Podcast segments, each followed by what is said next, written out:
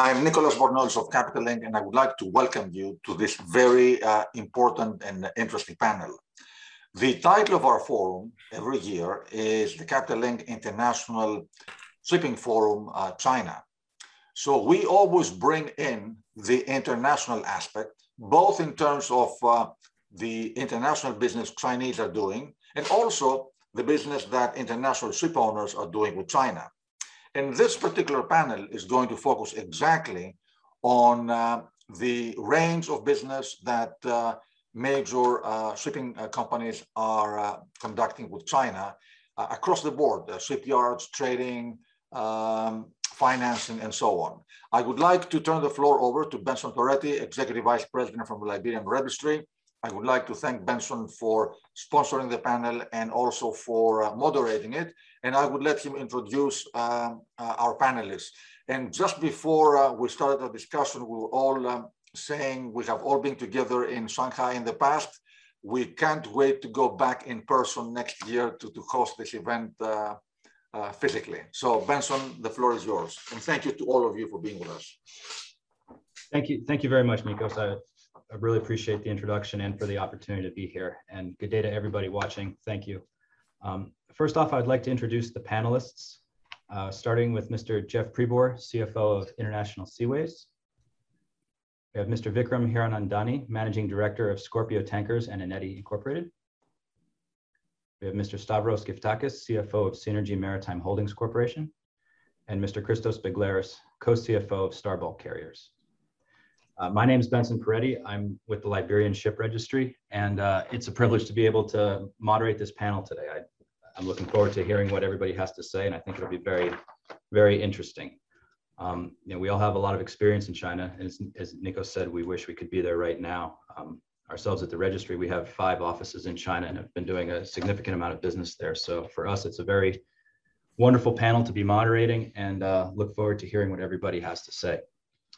Uh, with that, we'll we'll move into the first question, and and what we'll do is, with this first question, which will be a, a two-pronged question, I'll also have the panelists give a little bit more background about themselves as well. So a quick introduction, and then into the first question. And the first question to start us off is, is China still a strong source of capital for many owners? And what in each uh, segment do you see as biggest area of opportunities with uh, with yourself? So I'll start off with you, uh, Jeff if you don't mind giving a, an introduction and then diving into that question to get us started. Sure. Uh, thank you, Benson. Uh, I'm Jeff Pribor, the CFO of International Seaways. Our company is uh, soon to celebrate its fifth anniversary uh, of being an independent public company. We were originally uh, part of a, a, company called Overseas Shipholding Group, which is relevant to our topic, as I'll get to in a minute.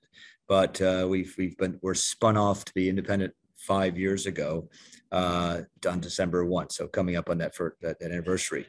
Uh, China is uh, very important to us as we uh, renew and grow our tanker shipping fleet, which is everything from VLCCs down to MR tankers. We currently have 92 vessels on the water.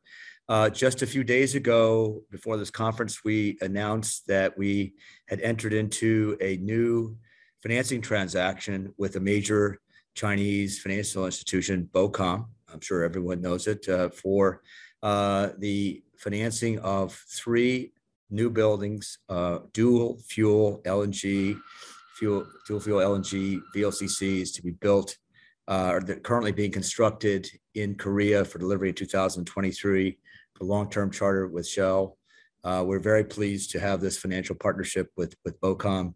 Uh, it's about $245 million in total financing uh, relative to just under $300 million total cost of the uh, of the new buildings. So there you go is a very recent uh, demonstration of how important China is in this case, even though it's financing Korean built ships, a, a, very key financing source for us. And, and equally, we would we have built many ships in the past through our predecessor company OSG in China, and we would certainly expect that we'll be building ships in China in the future. So both for financing and for new buildings, uh, China is and, and, will remain a very important uh, factor for, for international seaways.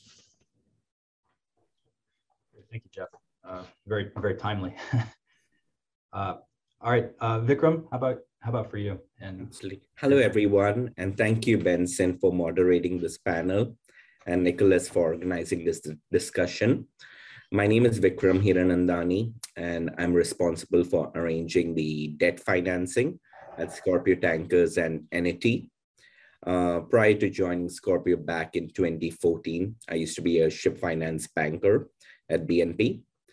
Um, answering your question on China, we certainly see them as a very valuable and major source of capital uh, for our business. Back in April 2017, we did our first uh, sale leaseback transaction in China. That was with uh, BOCOM as well. It was for three MRs and uh, reflected a financing amount of 74 million. And fast forward now in 2021, like just at Scorpio Tankers itself, we have financed around 95 tankers in the Chinese lease financing market with the exposure commitments of around 2.1 billion. So I think, you know, just that scale itself speaks how important they are on the financing side. And even as a group, you know, in general, we've built a lot in China. We've transacted outside of the leasing companies. We've done loans with the export credit agencies in China. So they've really helped us in, you know, a lot of different aspects of the business. And even going forward, if we talk about Eneti, the wind turbine business, there's some very good promising opportunities in China for that market. So uh, it is certainly quite encouraging um, overall, and it's it's a huge source of capital for our business. And even during the pandemic, what we liked uh, that we saw in China was that more new leasing firms are coming up.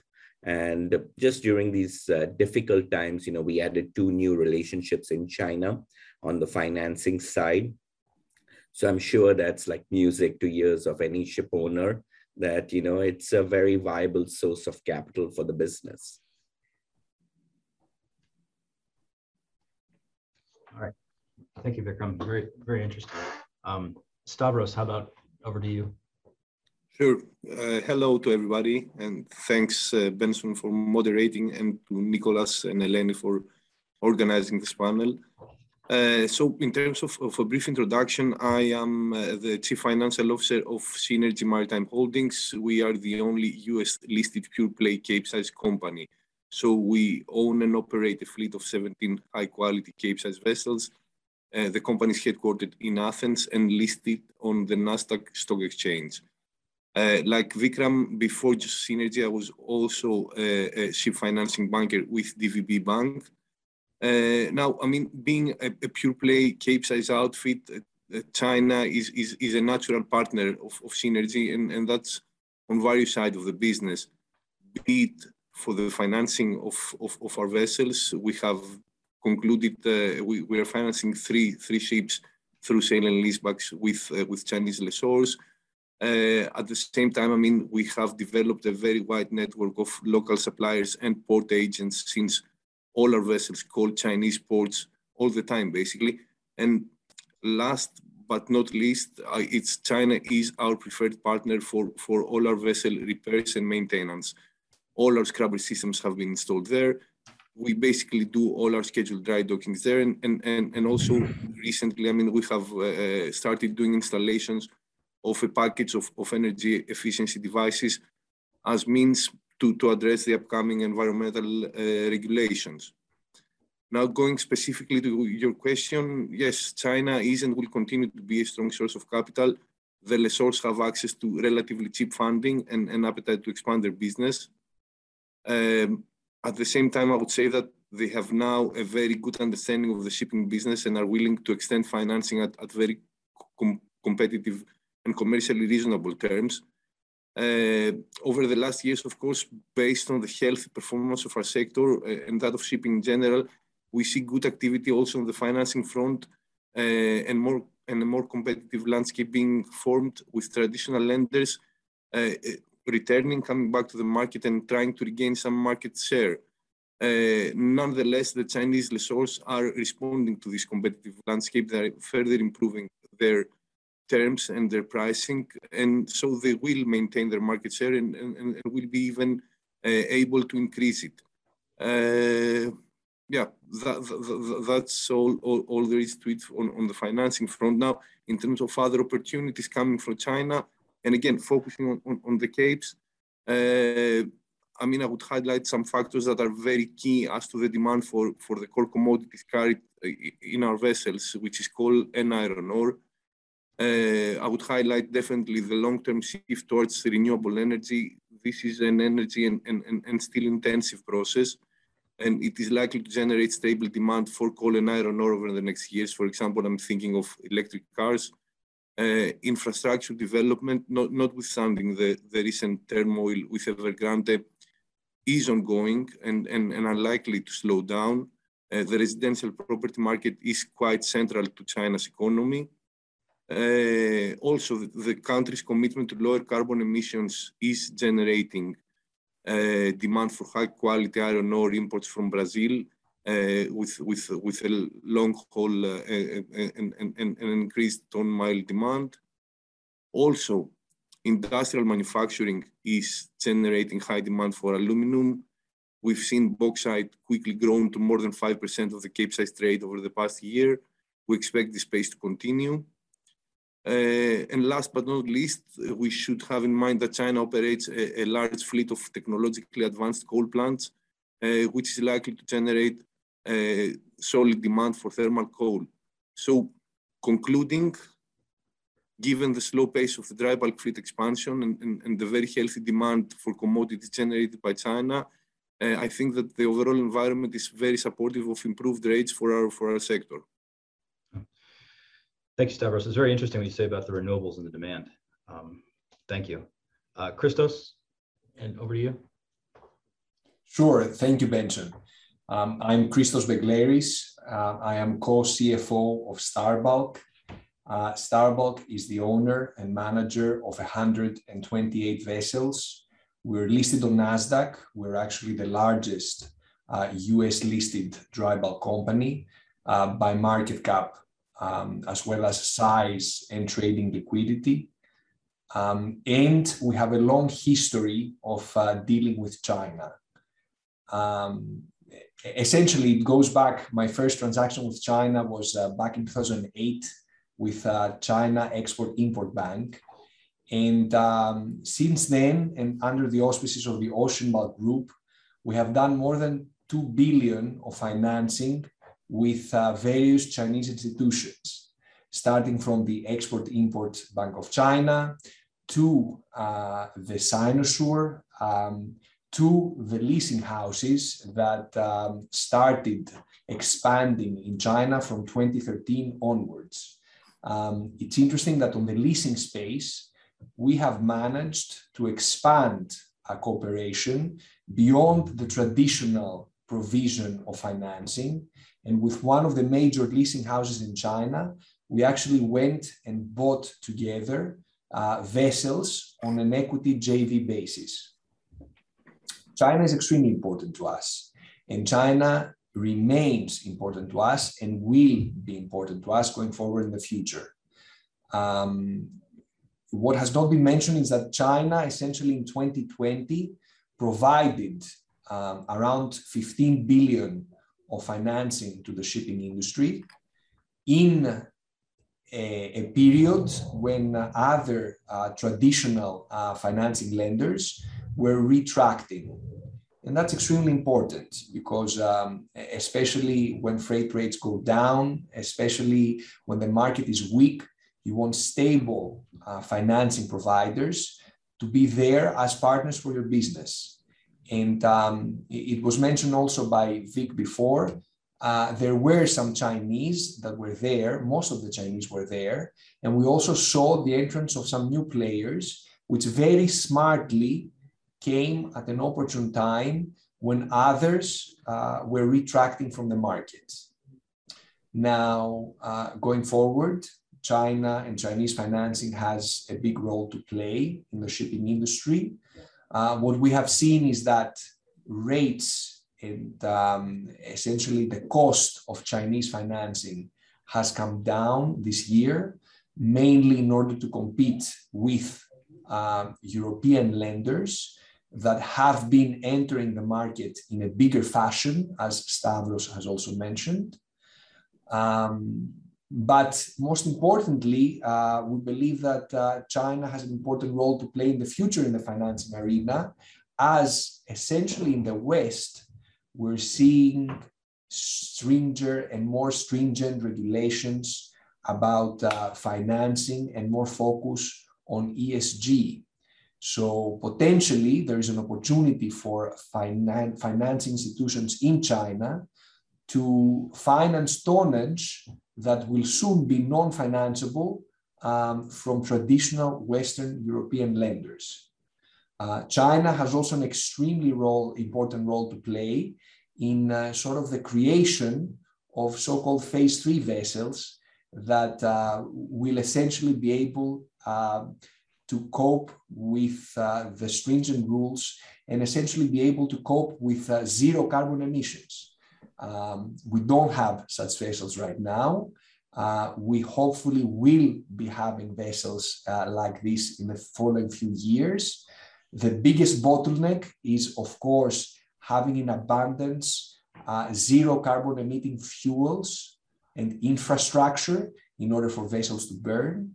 But as we will be forced to essentially establish those fuels, um, it will be also increasingly important for the Chinese to help with innovation, constructing those vessels, and then also financing those vessels from the Chinese financing institutions. I'll just stop there uh, before sort of touching upon demand supply in China. Uh, th thank you, Christos. Actually, let's keep it with you because what, the way you finished it ties nicely into the, the question. You touched on, on some of the differences between the Chinese financing and other other areas of finance, uh, talking about you know financing the non-financeable vessels. Could you maybe start us off on the next question about explaining some of the the differences or similarities that you see between, say, you know, U.S., U.K., European financing versus uh, what you see in China, whether that's with sale and leaseback versus secured loan, or you know, any any of the differences you see, or maybe some of the similarities. Sure. So we have done a lot of business with the Export Import Bank of China, having also built um, a lot of vessels there. And the financing that is provided there is in the form of senior debt with uh, mortgage security directly on the asset. And that's essentially the, the exact same form as the traditional European lenders that essentially provide senior debt on our vessels.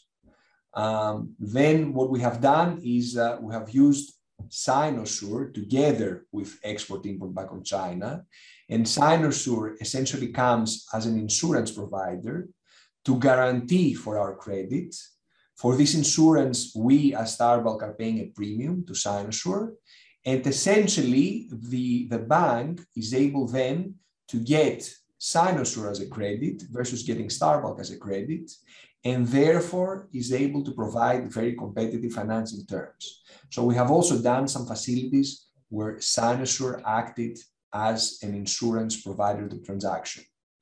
Um, last but certainly not least, because it's um, it has grown to be the the largest uh, financing uh, source for ship owners, is the sale and leaseback structure, um, whereby the Chinese lessor is essentially the owner of the vessel, and us as a shipping company are the bareboat charters of the vessel, with most of the times uh, purchase options and the purchase guarantee at the end of the bareboat char- charter.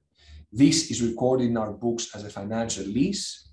Uh, we have seen also in the last few years um, Chinese leasing houses uh, offering operating lease uh, product, whereby essentially there is no uh, purchase obligation at the end of the contract. Uh, there are only purchase options throughout the period of the contract. Um, but what we like about uh, China is that it's always innovative. It's always there to try new structures. Uh, so as I said before, we have also tried in the past um, acquiring uh, vessels on a JV basis with a, traditional Chinese uh, finance leasing provider. Thank you. Very interesting. Uh, Jeff, how about for you and International Seaways? Well, I would um, echo what Christos has to say that we have found uh, that deals can be structured on the financing side. Uh, uh, and let me answer the question that way. Uh, either similar to European uh, lending, where it's a, a, a, ship mortgage, and we had a similar um, transaction uh, at that with Sinosure and China Exim and Bank of China, who had provided financing to a company that building ships, uh, six VLCCs in China that we acquired uh, in 2018. And uh, we're, we're, very uh, pleased to have been able to assume that financing on our, our balance sheet uh, at the time was very, very attractive uh, financing for the original new buildings and for us to take over. And we recently paid that that off because it was it was had sort of run its course and it was time, but it was the a very satisfactory uh, arrangement with and relationship building uh, exercise with Sinosure and the two other Chinese banks. So we would look at both that straight mortgage financing uh, as an alternative for, for new buildings in the future. Or as I said, we've just entered into uh, a, uh, a, sale leaseback transaction, which you know is essentially still a loan. It's just structured uh, uh, where the, the, the collateral resides in an ownership fashion with the, the lender, so to speak.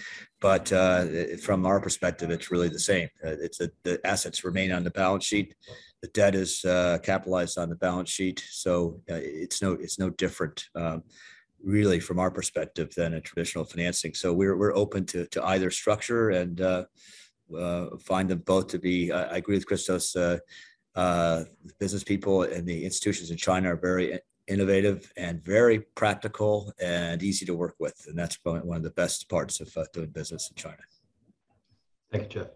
Uh, Vikram, anything to add on the same same question? No, just uh, uh, Christos and Jeff shared some good points on the similarities and differences you know, at Scorpio for us, um, timeline is of very high importance. And what we have been seeing between doing, say, like a Chinese sale leaseback transaction or one of the loans from the Western banks is that the gap between uh, executing the transactions is uh, reducing. It's actually getting much quicker to do a Chinese sale leaseback transaction now and a little bit longer to do a bank loan. That is our personal experiences, where in some cases with certain institutions, it might actually be quicker to do a Chinese sale leaseback, and in some instances to do a bilateral. But at least overall, that gap has been reducing. So, you know, we've done quite a few transactions, whether it's banks or with uh, lessors in China, where we're talking about, you know, the start to finish being done within a period of three to four months. Uh, if we talk a little bit about leverage and pricing, uh, if we focus first on the sale leasebacks in China, they tend to offer higher leverage at a slightly higher price. But at the end of the day, when you look at the additional liquidity that's coming out from the transaction, it's at a very compelling cost. So we really like the source of capital a lot. And as Christos mentioned, you know, like when you're dealing with the export credit agency, we've transacted with China Exim Bank, we've transacted with Sinosure.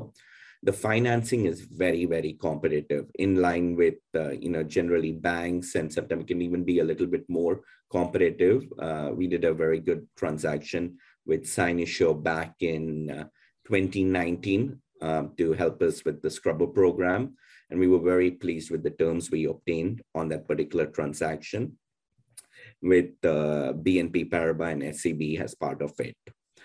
Um, going to, uh, you know, like purchase options, financial governance, we're actually seeing China getting a lot more flexible now than where they were like three, four years ago. So the covenants are getting a little bit less stringent than what we typically agree with the banks. The purchase options like few years ago you know the standard was probably like fourth anniversary. Now we're getting a lot of deals done at the second anniversary.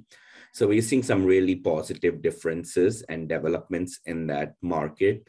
And we are big users of uh, china in terms of sourcing capital Thank you, Vikram. Uh, Stavros, anything to add from your side on the same question?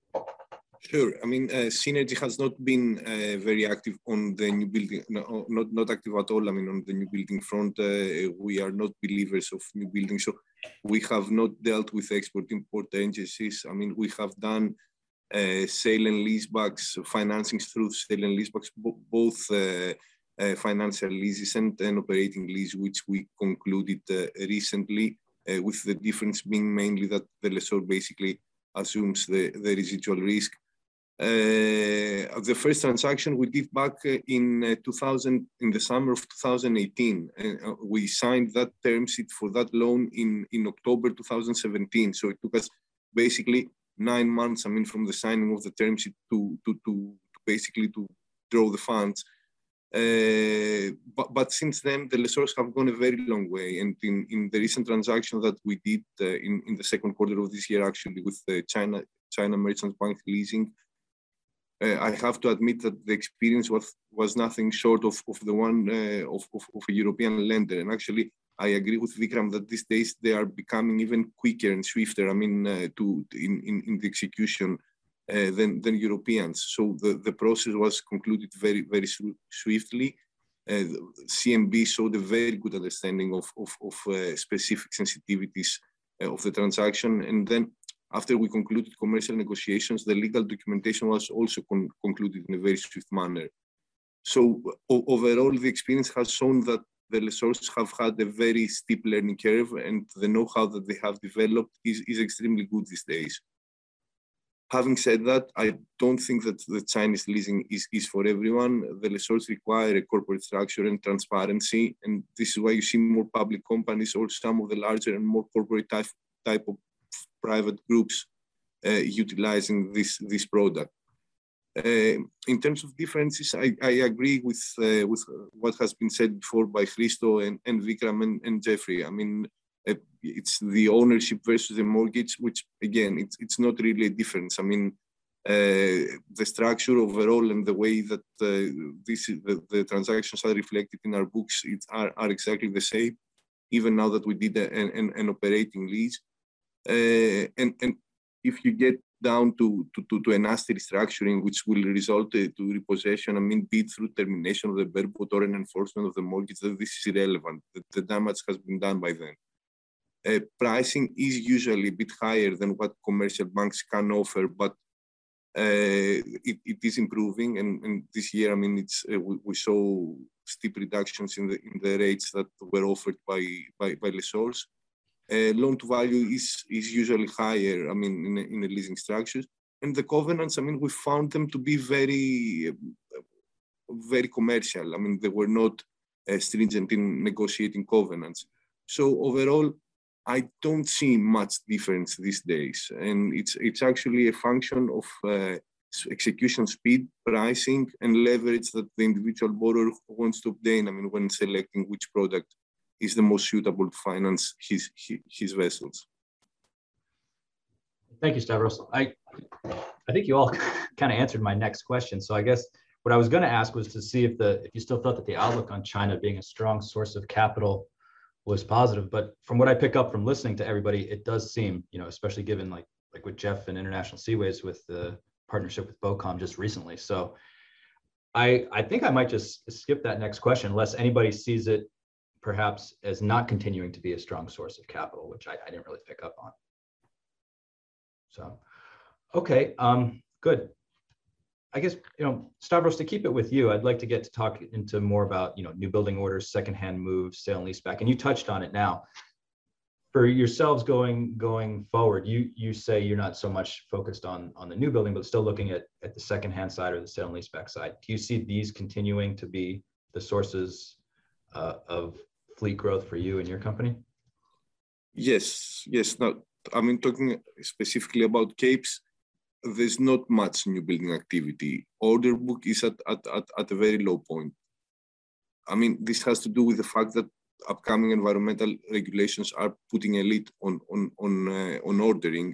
Uh, there is uncertainty surrounding the engine technology of tomorrow, the fuels of tomorrow. So owners are showing some discipline. And also, I mean, the memories of the last ordering spree of 2013-14 uh, are still fresh, and therefore owners are a bit more uh, disciplined, uh, which we like to see. I mean, contracting in 2020 has been the lowest since 2012.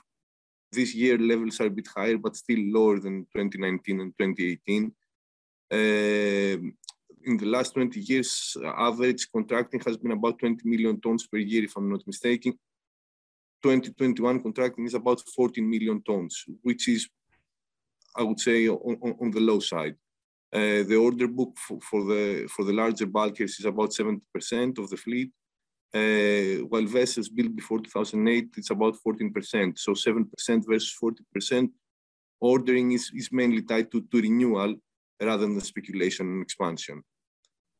Uh, and also in terms of return on investment, second-hand vessel acquisitions make uh, make more sense than than new buildings right now. Uh, nonetheless, when evaluating opportunities in the second-hand market, we are very careful with the potential implications of the upcoming environmental regulations uh, that will affect the speed and the competitiveness of any acquisition. So uh, it's important to incorporate these factors in our investment decisions. So, I mean, we support basically further growth through second-hand acquisitions. The rates, the FFA curve is heavily backward dated. So a new building project, you cannot find an adequately attractive time, long-term time charter to justify. Whereas uh, talking second-hand, I mean, returns are much higher and immediately and immediate. So we would go for that. All right, thank you. Uh, Vikram, how does that contrast for say on the tanker side, if at all? So um, on the tanker side, it's been a while because we are, you know, on Scorpio Tankers, we have 131 ships. And the most recent acquisition we've done out there was back in 2019 when we worked with uh, Trafigura on their product tankers. Uh, there were 15 MRs and four LR2s, where the four LR2s were from China. But um, so we we got those ships in 2019, and then since then, you know, most of our work in China has been like the scrubber installation program, which has been a very big program for us. So that work is all being done in China, and that just goes back to one of the points we made back in 2019 about you know getting a financing in place through Sinosure to help us out with that program. So we've been doing a lot of work um, that way in China with different yards. And um, right now we are very, you know, we are content with our fleet size. Uh, we continue to transact a lot with China on the financing side. And uh, that's where we stand right now, but it's, it's just a big market, whether we look at it from shipbuilding or in terms of uh, product demand or even uh, in terms of financing. So it's it's very, very significant and important to us. Thank you, Vikram. Uh, Christos, how about for your your your portion of the the bulk space? You know, Stavros touched on the capes, but what about the others other other sizes within that sector?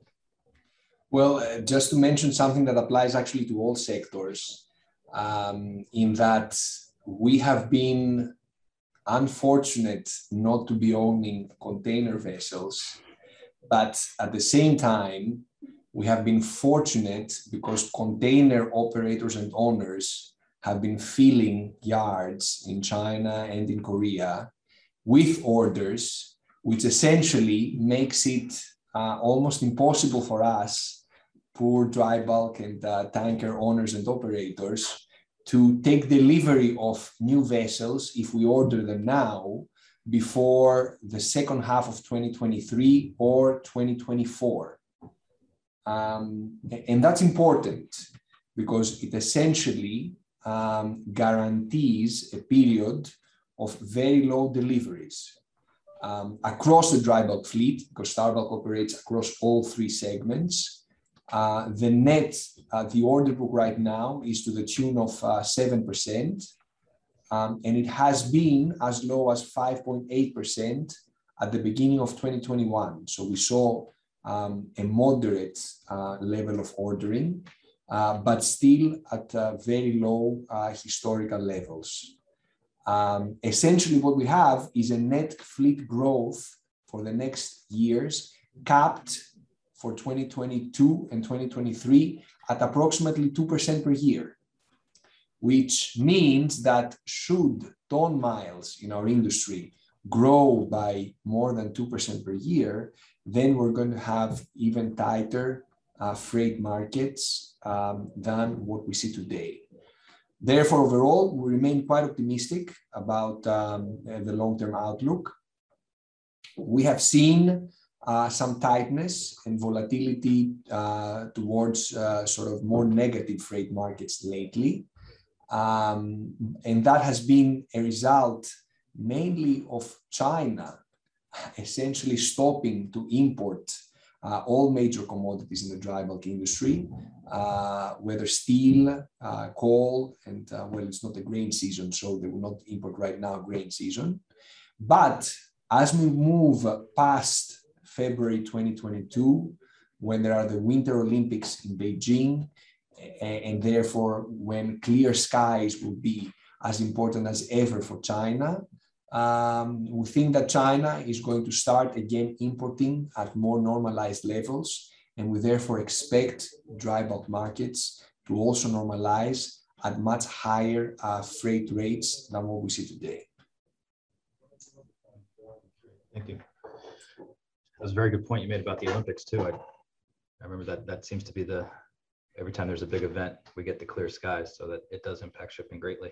Um, Jeff, how about from your side? Anything further to add to this this point on uh, fleet expansion? Well, uh, first, it's maybe not a fleet expansion, but I just want to underscore Christos's last point that that you also agree with about the effect of the China's current policies as it goes into the Olympics. You know, on the oil side, we're all very pleased to say that overall demand is back to approximately or certainly will be by the end of this quarter, the 2019 level, annualized level of 100 million barrels a day. But uh, with seasonality, I normally would have expected uh, that if 100 million barrels was the annual uh, average for uh, 2019, the Q4 would have been probably a little higher. And we would be higher still in this recovery, except for the you know, zero uh, tolerance COVID uh, lockdown program in China and preparation for the Olympics, which uh, have definitely reduced uh, consumption of all commodities and certainly restrict mobility. You know, there's not as much flying domestically in China as there normally would be because uh, of this policy. So we think that's the uh, a very interesting uh, factor is that once we get past, you know, things are already good for us in terms of demand returning, inventories right sizing, which is the only thing in between the tanker market and good rates is uh, demand is back, inventories are almost back. Um, and so when you add in extra demand from the winter and then extra demand from China, uh, increasing mobility uh, after the Olympics, it's, it's, it's very exciting for the end of Q1 and the rest of 2022. Quickly on the new building side, uh, I think it's very exciting that there's been a change I don't know if it's forever, but uh, what I uh, mean by what I'm excited about is that typically, at least in oil tankers, it may be true in dry bulk too, uh, that owners have built vessels completely on spec, uh, place an order for a VLCC and hope for a charter or just put it on spot and, and hope for good results that make that a, a sensible financial investment. I think this is uh, not the, the, the, smartest strategy for companies that are much, much smaller than their, their customers. And I've always thought that uh, collaboration was was the way forward. And you know, I'm pleased that whether it's our deal with Shell or other deals that are being done now, we're seeing more collaboration with with major customers, uh, whether they're oil majors or national oil companies, et cetera. And it's not because all of a sudden everyone got smart. I, I think it's because the technology is changing, and it doesn't make sense to order vessels on spec with old propulsion technology. And while it does make sense to order dual fuel, they're 15% more expensive. So it's it's risky to to build them on spec. So the way forward is is working with customers uh, in, in a collaborative way to provide a baseline charter so that the, uh, the, the new building you know, comes with employment built in. And so I think we're going to see more of that in the future. Yeah, thanks, Jeff. That that's a great point, and it kind of it ties into to the next question on um, the regulatory changes, the push towards decarbonization. Um, I guess if I could ask you, in dealing with some, you, you, talked about getting the partners and and you know with the oil majors, for example, like you did with Shell. Is is the push towards decarbonization becoming a large factor in these discussions and pushes towards the as as you go towards the fleet expansion and growth, that being a basis for the kind of vessel you're going to build, the technology behind it, and can China be there to build those types of vessels that you think will be needed going forward in the future? Well, look, everybody on this panel and, and everyone responsible in shipping is working on uh, plans to get their fleet more efficient, uh, you know, in, in, terms of all greenhouse em- emissions. You know, CO2, you know, it gets the most headlines, but everything is on the table. We're, all working on that, I'm sure. Um, and, and uh, so what we're doing is evaluating the vessels that we have now for, you know, wh- how they'll grade out in 2023 on a carbon intensity index basis, uh, and which of those vessels will require retrofitting between now and 2023, which might be in China, uh, and and the, the, putting in devices, Mewis ducts, or, or uh, ultra slick paint, or other other uh, capex that we can spend on the some of the older vessels to improve their grade and make them more efficient and also therefore more, more attractive to our customers. And maybe some of those vessels that that investment is not worthwhile because it, it won't be sufficient to get them where they would need to be. And so we'll have a different strategy with those vessels. And then for the new buildings, which we already discussed, you know, we're looking, we think that uh, uh, our customers are, are driving towards gas as an interim solution. It's not the ultimate solution, but you know, ammonia uh, uh, or methanol. Uh, it's fine if you're American, you know where you're going to source it. But for the rest of us, you know, all these other alternative fuels, it's a little too soon to be allocating our capital today. We're allocating our human capital to spend time to understand where the future is going to be. Uh, but uh, for us, the, the, the, near term is, is, is, going to be gas. And we're very comfortable uh, that China will be there with us in terms of the, they're already building dual fuel LNG, uh, the capabilities there. Uh, so we're, we're, we're quite comfortable that China will be a good partner for us uh, you know, as we go into this new decarbonization phase. All right. Thanks, Jeff. Appreciate it. Um, Vikram, how about you? Uh, the upcoming regulatory changes and the push towards decarbonization as well. Uh, so as you know, you know, at Eneti, we concluded the sale of our entire dry bulk fleet. Uh, that happened by the summer. And now we are fully engaged in marine-based renewable energy business, specifically um, installing wind turbines. So this by itself is like a significant green shift and um, we are committing to meeting you know, global climate goals. Uh, we placed an order at Eneti back in uh, May, a new shipbuilding order for a wind turbine installation vessel and talking about investing in technologies, you know, that vessel would be ammonia ready. Uh, so that was the spec uh, as well for the ship. Um, at Scorpio Tankers, you know, our fleet is young. The average age is 5.8 years, and they are of eco-design specs. So basically, you know, the investment we've made over the years in such modern vessels, they position us quite well to meet the current and even the predicted future emission uh, regulations.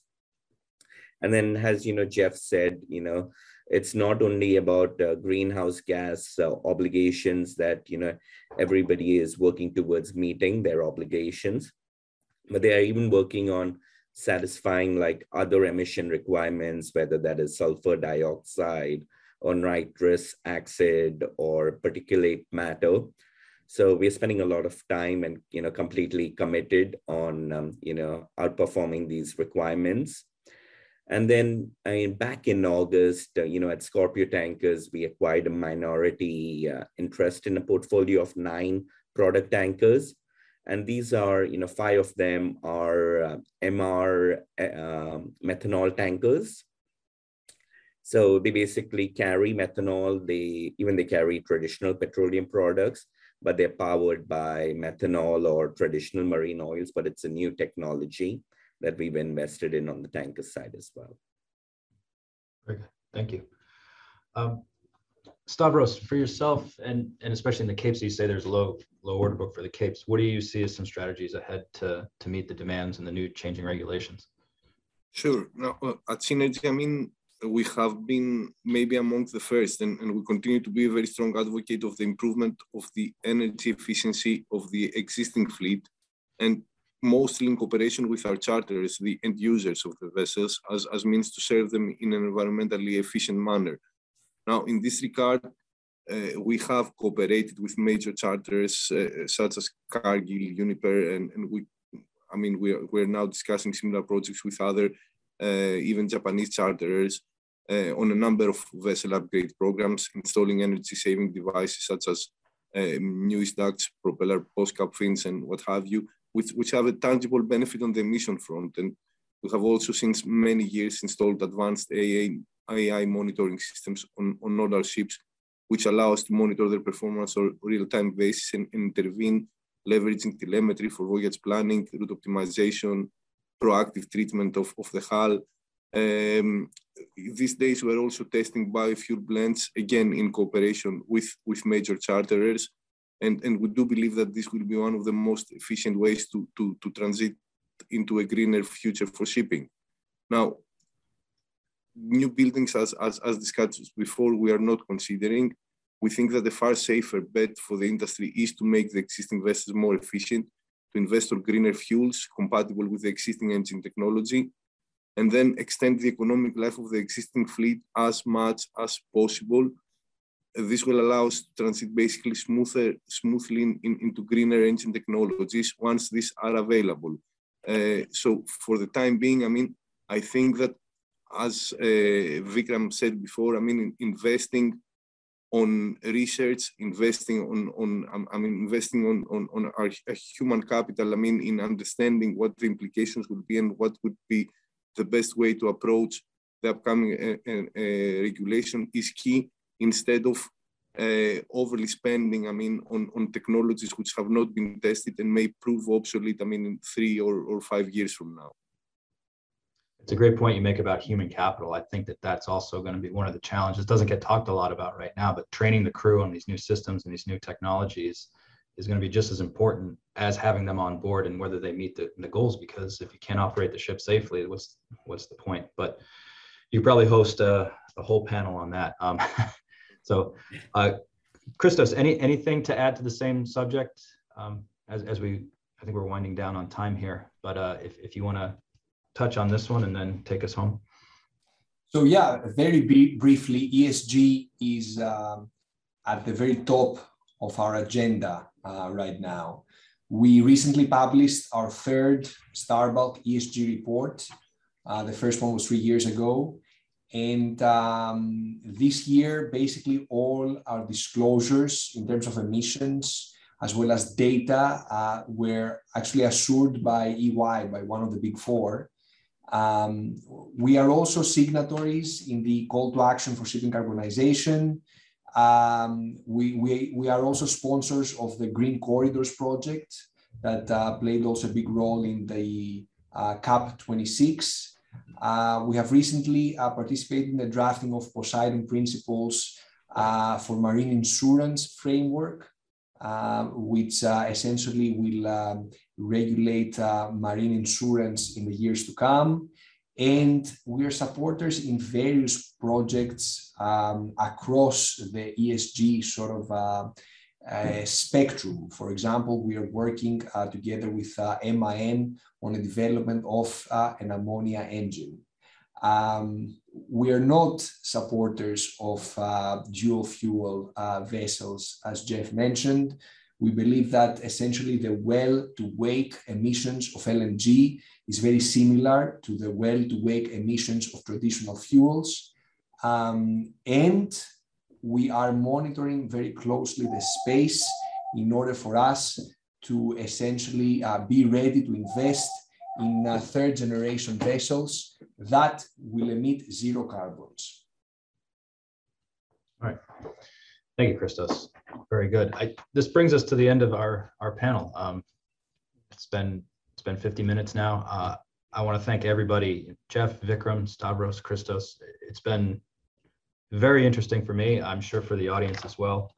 Uh, enjoyed the discussion very much and all your inputs. So um, give you all the opportunity to say say your goodbyes and thank yous. And on behalf of me, thank you again for the for the wonderful discussion.